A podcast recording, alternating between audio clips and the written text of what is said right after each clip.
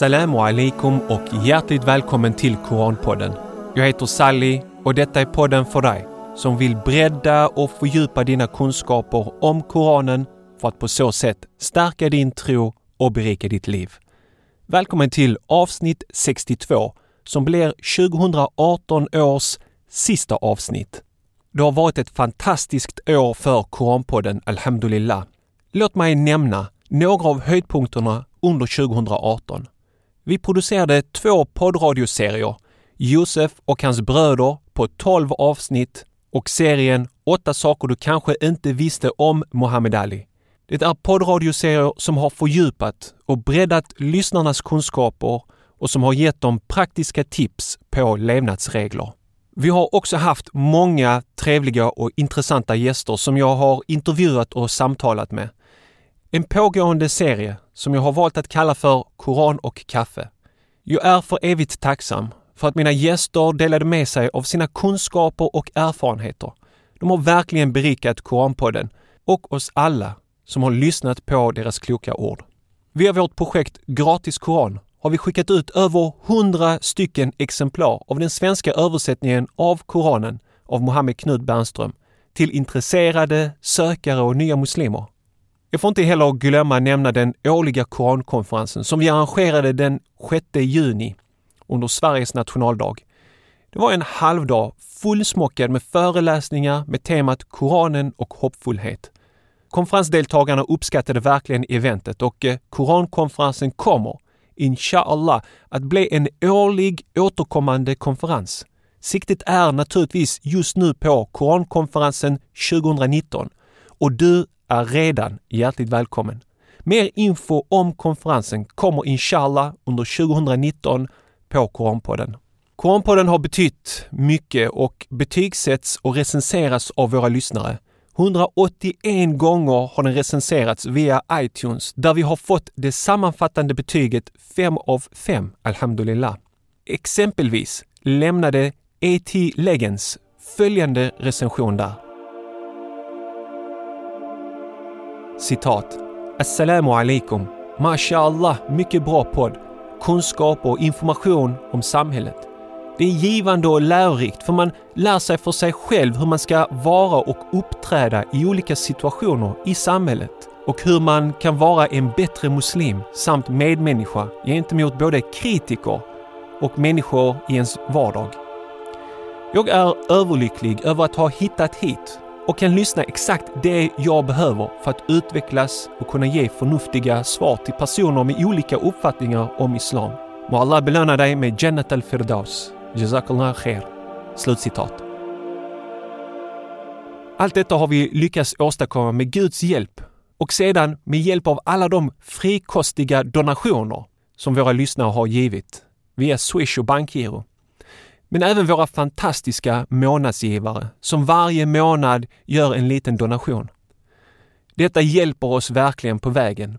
Om du finner någon glädje eller värde i vad vi gör, donera då gärna ett valfritt belopp.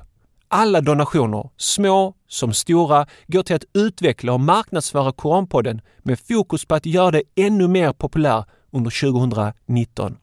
Swisha ett frivilligt belopp till vårt swishnummer 123 669 10 18 eller via bankgiro 5271 80 53. Både vårt swishnummer och bankgironummer hittar du även på vår hemsida. Må Allah belöna dig för ditt fortsatta stöd. Efter detta avsnitt kommer vi att ta ett uppehåll på två veckor och vi är tillbaka igen med nya avsnitt den 7 januari 2019. Under dessa två veckor som vi har uppehåll kommer vi planera 2019s avsnitt och poddradioserier. Vi kommer berätta lite kort om våra planer via vår Facebook-sida och Instagram-sida, så se till att följa oss där. Okej, okay. nog om Koranpodden och 2019. Dagens avsnitt är en inspelning från Fryshusets ledarskapsutbildning för ungdomar i Malmö. Min föreläsning heter Fem principer för personligt ledarskap. Där jag ger dig den rätta inställningen och tron för att ta dig framåt i livet och göra 2019 till ditt bästa år någonsin. Kärnbudskapet i föreläsningen är vi måste kunna leda oss själva innan vi kan leda och visa vägen för andra. Lyssna noga och dra lärdom. Här kommer min föreläsning Fem principer för personligt ledarskap. Så ledarskap. Eh, jag har funderat på det här ganska länge. Och eh, som jag berättade så har jag varit ganska aktiv i det muslimska civilsamhället. Och eh, på senare tid så har det kommit ganska många muslimer fram till mig, speciellt ungdomar, som har pratat om podden, de lyssnar på Koranpodden och de följer mitt arbete och de säger Sally, hur hinner du med allting? Och det är vissa som tror att jag sysslar med Koranpodden i heltid, alltså som heltid sysslar. Men jag har jobb eh, och jag har familj, jag har barn. Så jag brukar ofta få den frågan och jag började reflektera över det här med ledarskap och liksom, hur ser jag på ledarskap? Och som, som troende muslim så tror jag ledarskap har sin källa när man inser vikten av tid. Att tid är begränsad. Att vi har en begränsad tid här på jorden. Och eh, det finns en sura i Koranen, sura 103, Al-Asr, som man lär sig som ung. Nästan alla barn kan den. Man kan den här, en väldigt kort sura, kapitel i Koranen. Men den har eh, betydelsefulla, betydelsefull information, budskap. Jag tänkte läsa den i svensk övers översättning. Bismillahirrahmanirrahim والعصر. إن الإنسان لفي خسر. إلا الذين آمنوا وعملوا الصالحات وتواصوا بالحق وتواصوا بالصبر. Då lyder det på svenska så här. Vid den flyende tiden. Människan förbereder helt visst sin egen undergång. Utom de som tror och lever ett rättskaffens liv och råder varandra att hålla fast vid sanningen och råder varandra att bära motgång med tålamod. Så det här först att människan förbereder helt visst sin egen undergång, alltså vid den flyende tiden. Så Gud säger liksom, människan har en begränsad tid och ni, ni bara förbereder er egen undergång. Förutom de som tror och gör gott och påminner varandra att följa det rätta och påminner varandra att ha tålamod. För det är inte lätt att vara ledare. För att för mig är ledarskap hur man förvaltar den tid som Gud har gett till var och en av oss. Och den är begränsad. Man glömmer bort det lite grann i livet, i farten vet, och i ens drömmar så tänker man inte på att livet kommer till ett slut. Man tänker kanske, ja, jag kommer bli pensionär, jag kommer bli gammal och så vidare. Det är därför vi kan bli ganska ledsna när vi hör någon som har drabbats av cancer. Som har fått sex månader kvar att leva. De kanske har fått ett år kvar att leva. Och så blir vi ledsna. Liksom, det är ett tufft, tufft besked. Men om man verkligen begrundar detta så förstår man att var och en av oss har, en har, den här, har fått det här beskedet. Vi vet inte när det kommer att ske därför att det är någonting som är dolt. Men var och en av oss har ett sånt där besked. Vi vet inte hur länge vi kommer att leva. Men när man inser liksom att tid är någonting begränsat och att det är demokratiskt. Alla har lika mycket tid. Det är inte så att någon får lite mer tid och någon får lite mindre tid. Alla har lika mycket tid. Men när man verkligen inser att tiden är begränsad, jag har en viss tid här. Och att man vet att man ska tillbaka till sin Herre och att allt som man gör nedtecknas. Då, då, väcks eller då, då, blir man, då får man förståndet att vad gör jag med mitt liv? Och då blir du ledare över ditt eget liv i första hand. Men just att förstå det här med tid. Det finns en romersk filosof som heter Seneca som har skrivit ganska mycket om tid. Jag tänkte citera vad han skriver i en av sina böcker. Han skriver så här. Man kan inte finna någon som vill dela med sig av sina pengar. Men åt hur många portionerar inte var och en ut sitt eget liv. Man är sparsam när det gäller att bevara familjeförmögenheten. Men så snart man kommer till tidsförluster så är man utomordentligt slösaktig. Trots att detta är det enda område där girighet är heder, hedervärd. Så när det kommer till pengar, folk är snåla. Folk vill ha. Folk skjuter varandra här i Malmö för pengar. Men när det kommer till tid, då bjuder du på det hur lätt som helst. Spelar spel i timmar. Spenderar timmar på sociala medier. Umgås med kompisar på kaféer och, och, och, på andra platser och slösar ens tid. Det kan man slösa. Fastän som Seneca säger, det är det området där girighet, att vara snål, är hed hedervärt. Att ta vara på din tid. Hur spenderar jag min tid? Och det knyter an till den här versen i, i Suran också, liksom att, att värdesätta vår tid. Det intressanta är att det finns ett uttalande av profeten Muhammed, över honom var Guds frid och alla Guds sändebud, där han sa Var och en av er är en fåraherde och var och en av er kommer stå till svars för er flock. Så var och en fåraherde i detta han, i sammanhang är ledarskap. Alla är vi ledare. Jag är ledare över mina barn, mina två barn. Jag är ledare i klassrummet. Jag är ledare ute i samhället. Vi är ledare alla på olika sätt och vis. Och vi kommer stå till svars för hur vi har tagit hand om vår flock. Och det intressanta är att Jesus var fåraherde bokstavligen. Mohammed var fåraherde i sina unga dagar. Moses var fåraherde. Många av profeterna var fåraherdar. De fick lära sig om att ta hand om en flock. Att vara till eh, för en flock, att bry sig om flocken. Så jag har nedtecknat fem saker. När jag funderade kring ledarskap och jag tänkte att jag skulle komma och prata med er så har jag skrivit fem principer som jag tror är ganska värdefulla. Så det första är, vad gäller ledarskap, det är ledarskap över ditt eget liv. Människor är där ute i samhället, står på barrikaderna, säger åt folk, gör så här, gör inte så här, gör så där och gör inte så här. Så här ska vi göra, vi ska ha ett rättvist samhälle. Det ska vara jämlikt mellan män och kvinnor och så vidare. Men de är inte ledare över sig själva. De är falska mot sig själva. Jag lärde känna en, en, en bror faktiskt ganska nyligen som var en sån ledare, ungdomsledare. Han var där ute han tog fighterna. Han skrev debattartiklarna. Han stod på scenerna. Han tog de där tuffa fighterna. Men sen kom en kris som drabbade honom där han kände, det kom till ett slut. Kom, han gick in mot en vägg där han sa att jag är ute, jag är där ute och säger att vi ska kämpa för människors rättigheter men jag ger inte tid till min egen dotter. Jag är där ute och pratar om jämlikhet men jag behandlar kvinnor felaktigt.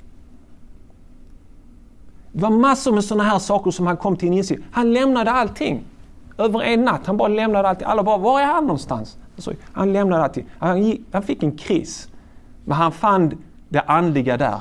Han sa, jag har varit där ute, jag har försökt vägleda människor, jag har försökt vara ledare för andra människor, men jag har glömt bort mig själv i processen. Därför är det jätteviktigt att vi vägleder oss själva först. Att vi är ledare över oss själva, våra begär. Att vi kan kontrollera oss själva. Det finns en intressant berättelse från buddhismen, tror jag det är. Det är en man som rider på en häst väldigt snabbt så här på väg någonstans och en person går bredvid. Så han ropar till ryttaren, var är du på väg? Liksom, du verkar vara på väg någonstans viktigt. Och han som är på hästen som rider, han säger, fråga inte mig, fråga hästen. Va? Han har ingen kontroll. Och det, det är så vi lever våra liv. Vi, det, hästen, livet bara rusar framåt och vi bara följer med. Vi vet inte var vi är på väg någonstans.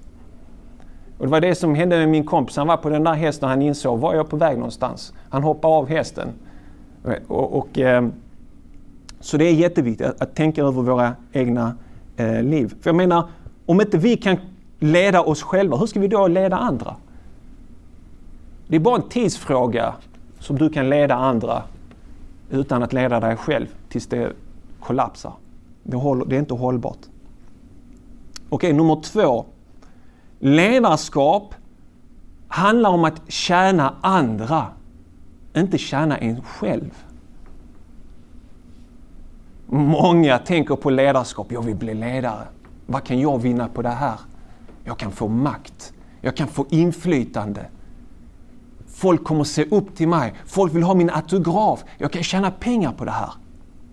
Jag kan bli politiker. Och när jag slutar som politiker så blir jag konsult och blir anställd någonstans och tjänar feta pengar.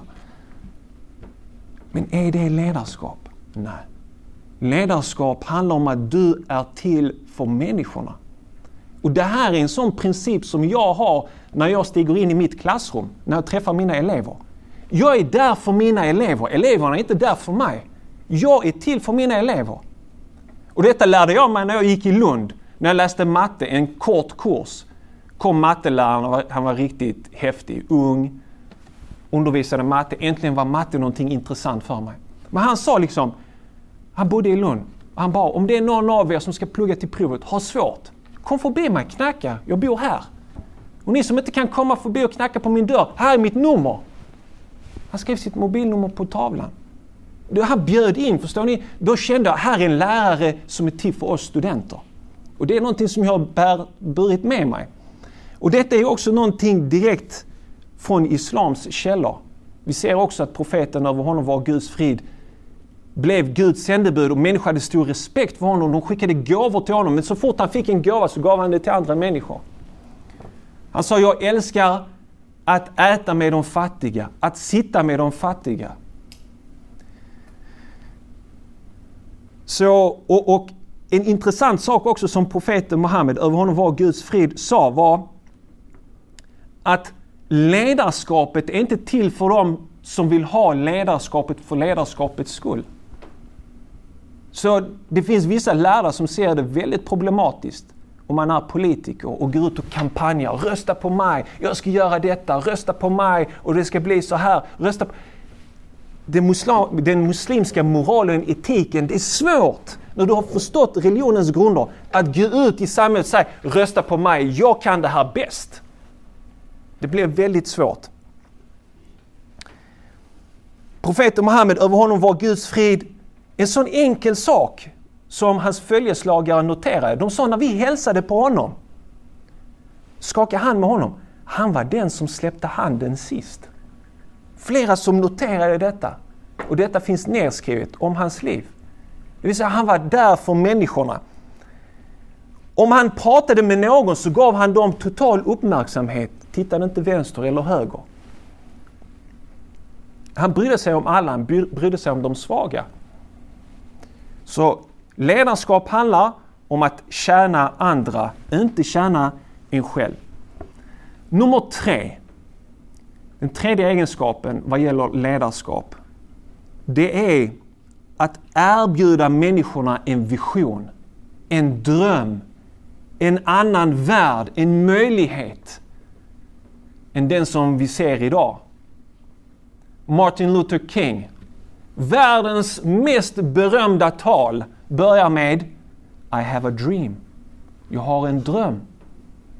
Han gav sitt liv för att svarta och vita i USA skulle kunna leva tillsammans.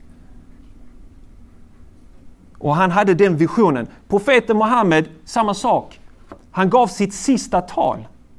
I sitt sista tal sa han, jag citerar här, Behandla era kvinnor väl och var vänliga mot dem, för de är era partners och era engagerade hjälpare. Ta väl hand om dem.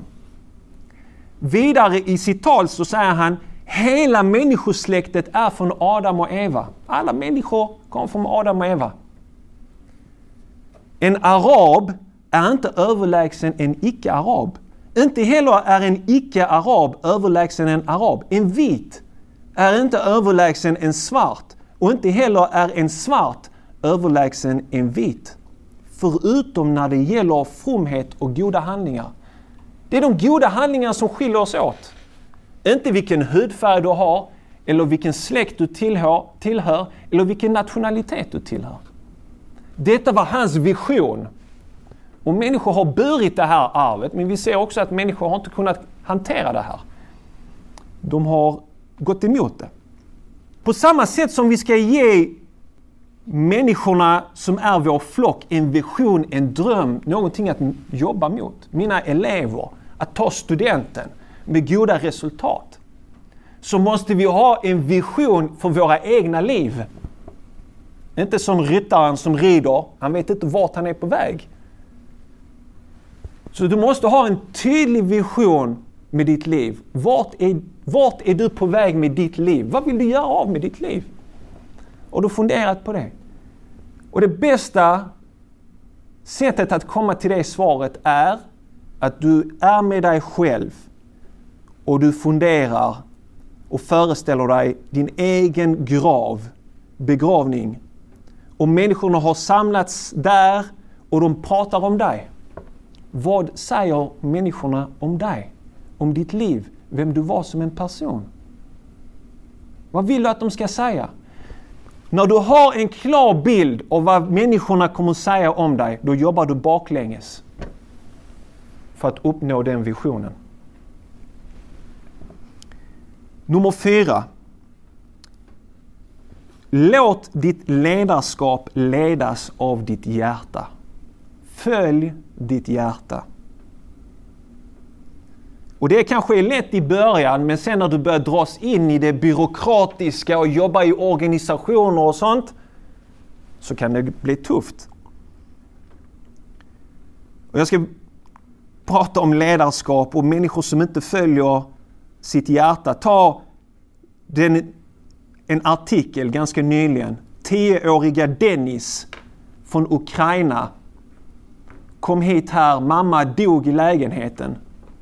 Han var själv, pappan vill inte ha någonting med barnet att göra.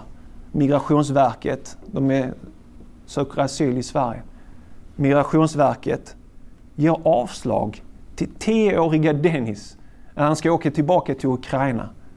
Ett land som han inte vet någonting om. Det är inte att följa ditt hjärta. Migrationsverket har gjort sådana flera övertramp. Varför? Jag tror inte de människorna som jobbar där är utan hjärtan. Men jag tror de följer lagarna. De tittar på texten. De är som fariseerna under Jesus tid. Följa lagen. Det står så här i lagen. Och Jesus, vad säger ditt hjärta? Polisen. Det finns en människorättsorganisation som heter Civil Rights Defenders. Och det finns en förening som heter eh, HEM.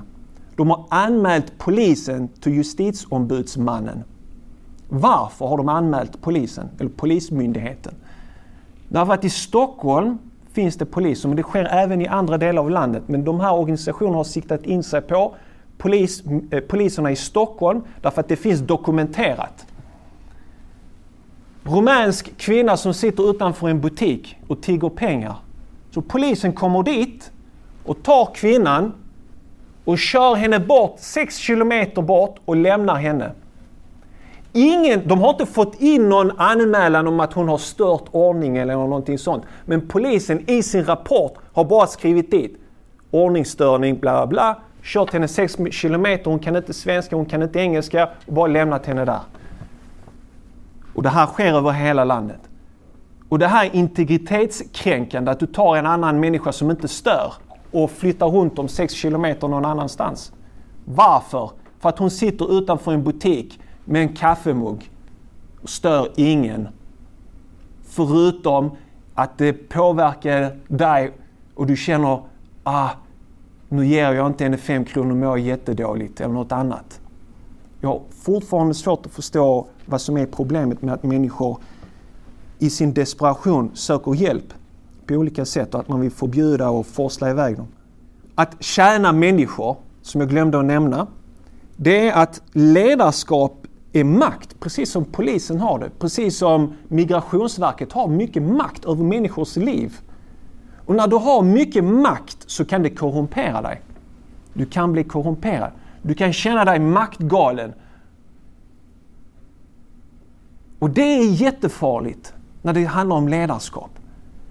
Att ledarskapet, eller den makten du har fått, är ett privilegium och ett ansvar. Som en troende är det ansvar inför Gud. Jag får inte missbruka den makten. Gud ser mig. Jag ska stå till svars för mina handlingar. Så som en troende, du får inte missbruka den makten. Och vi ser människor som får makt utnyttjar makten. Metoo-rörelsen, när män föll som dominobrickor. Vad var det för män? Var det män som är städare? Eller andra som inte har den makten? Nej, det var makt, människor med makt. Program, tv-kändisar och andra. Politiker, Hollywood och så vidare. Män med makt som utnyttjar detta för att vinna någonting på det. Och vissa säger att kvinnor kommer aldrig utnyttja den makten. Då säger jag, titta i Koranen. Läs berättelsen om Josef. När Josef var en slav och han togs till palatset och levde där som en slav. Och eh, kungens eh, hustru fick eh, kärlek för Josef. Det finns en hel kapitel i Koranen där, men det är ju också i Bibeln. Så vad gjorde hon enligt Koranen? När hennes man hade åkt iväg, hon låste alla dörrar och alla fönster och så kom hon till Josef och ville ha sexuellt umgänge med honom. Och sa, ja, nu är vi här, ingen kan se. Och han sa, jag fruktar min Herre, min Herre ser mig. Och jag vill inte vara orättvis mot din man som har gett mig många fördelar och förmåner i det här riket. Hon var en kvinna, men vad var saken? Hon hade makt. Och hon lät makten korrumpera henne. Så för mig handlar det inte om att det är en mans grej. Det är män som har makt idag. Men om kvinnor hade fått makt imorgon, om inte de kan vara ledare över sig själva så kommer de, på samma sätt som män gör, utnyttja makten för sina egna ändamål. Det är min synsätt på det hela. Så låt dig ledas av ditt hjärta. Och den femte och sista punkten, det är att ha goda förebilder. Men också dåliga förebilder. Koranen är fantastisk. I Koranen kan du läsa om Jesus som alla Guds sändebud. Som var fantastiska ledare. Vi kan lära oss av de här männen. Och kvinnorna. Maria till exempel i, i Koranen. Profetens hustru. De var starka ledare. Vi kan lära oss av deras liv, men vi kan också lära oss av dåliga ledare. Eh, så jag, jag, kan läsa en bok om Muammar Gaddafi, Libyens vet, diktator. Läs om hans liv. När han var som ung, hade charm he? och kom till makten och ville bli av med orättvisorna i samhället. Många ledare börjar uppriktigt. Men med tiden så blir man korrumperad. Med tiden så börjar man se rikedomarna. Med tiden så på något sätt klistrar man fast sig i stolen, ha? ledarskapsstolen. Det är svårt att ge plats till någon annan. För det är fint när folk reser sig upp och läser dikter till dig som Saddam. Va? När han hade sina stora samlingar. Folk bara reste sig upp och läste dikter till honom spontant. Till slut, det är svårt att lämna. Och när du ändå tänker, ja, jag måste lämna, så lämnar jag makten till min son. Ja. Så makten är väldigt farlig och vi ska studera som ledare både de goda förebilderna men även de dåliga förebilderna. Lär oss från de dåliga att undvika att göra det som de gjorde. Och titta på de goda förebilderna. Martin Luther King, Muhammad Ali, Malcolm X, Olof Palme, you know whatever. Det finns så många goda förebilder av goda ledare. Nelson Mandela. Titta på deras liv, titta på deras uppoffringar, hur mycket de liksom tjänade människorna, hur respekterade och älskade de var. Och, och ta de bitarna och undvik eh, resten. Så bara för att summera mina fem eh, principer vad gäller ledarskap är nummer ett, ledarskap över ditt eget liv. Två, tjäna människorna och inte dig själv. Tre, ge en vision och dröm både till flocken men också till dig själv. Nummer fyra, låt ditt ledarskap ledas av ditt hjärta. Och nummer fem, hitta goda förebilder. Så med de orden så tackar jag för mig och eh, sätter punkt här och hoppas att vi ska ha en... Tack för att du lyssnade. Jag hoppas inshallah du fann mina fem råd givande och tänkvärda.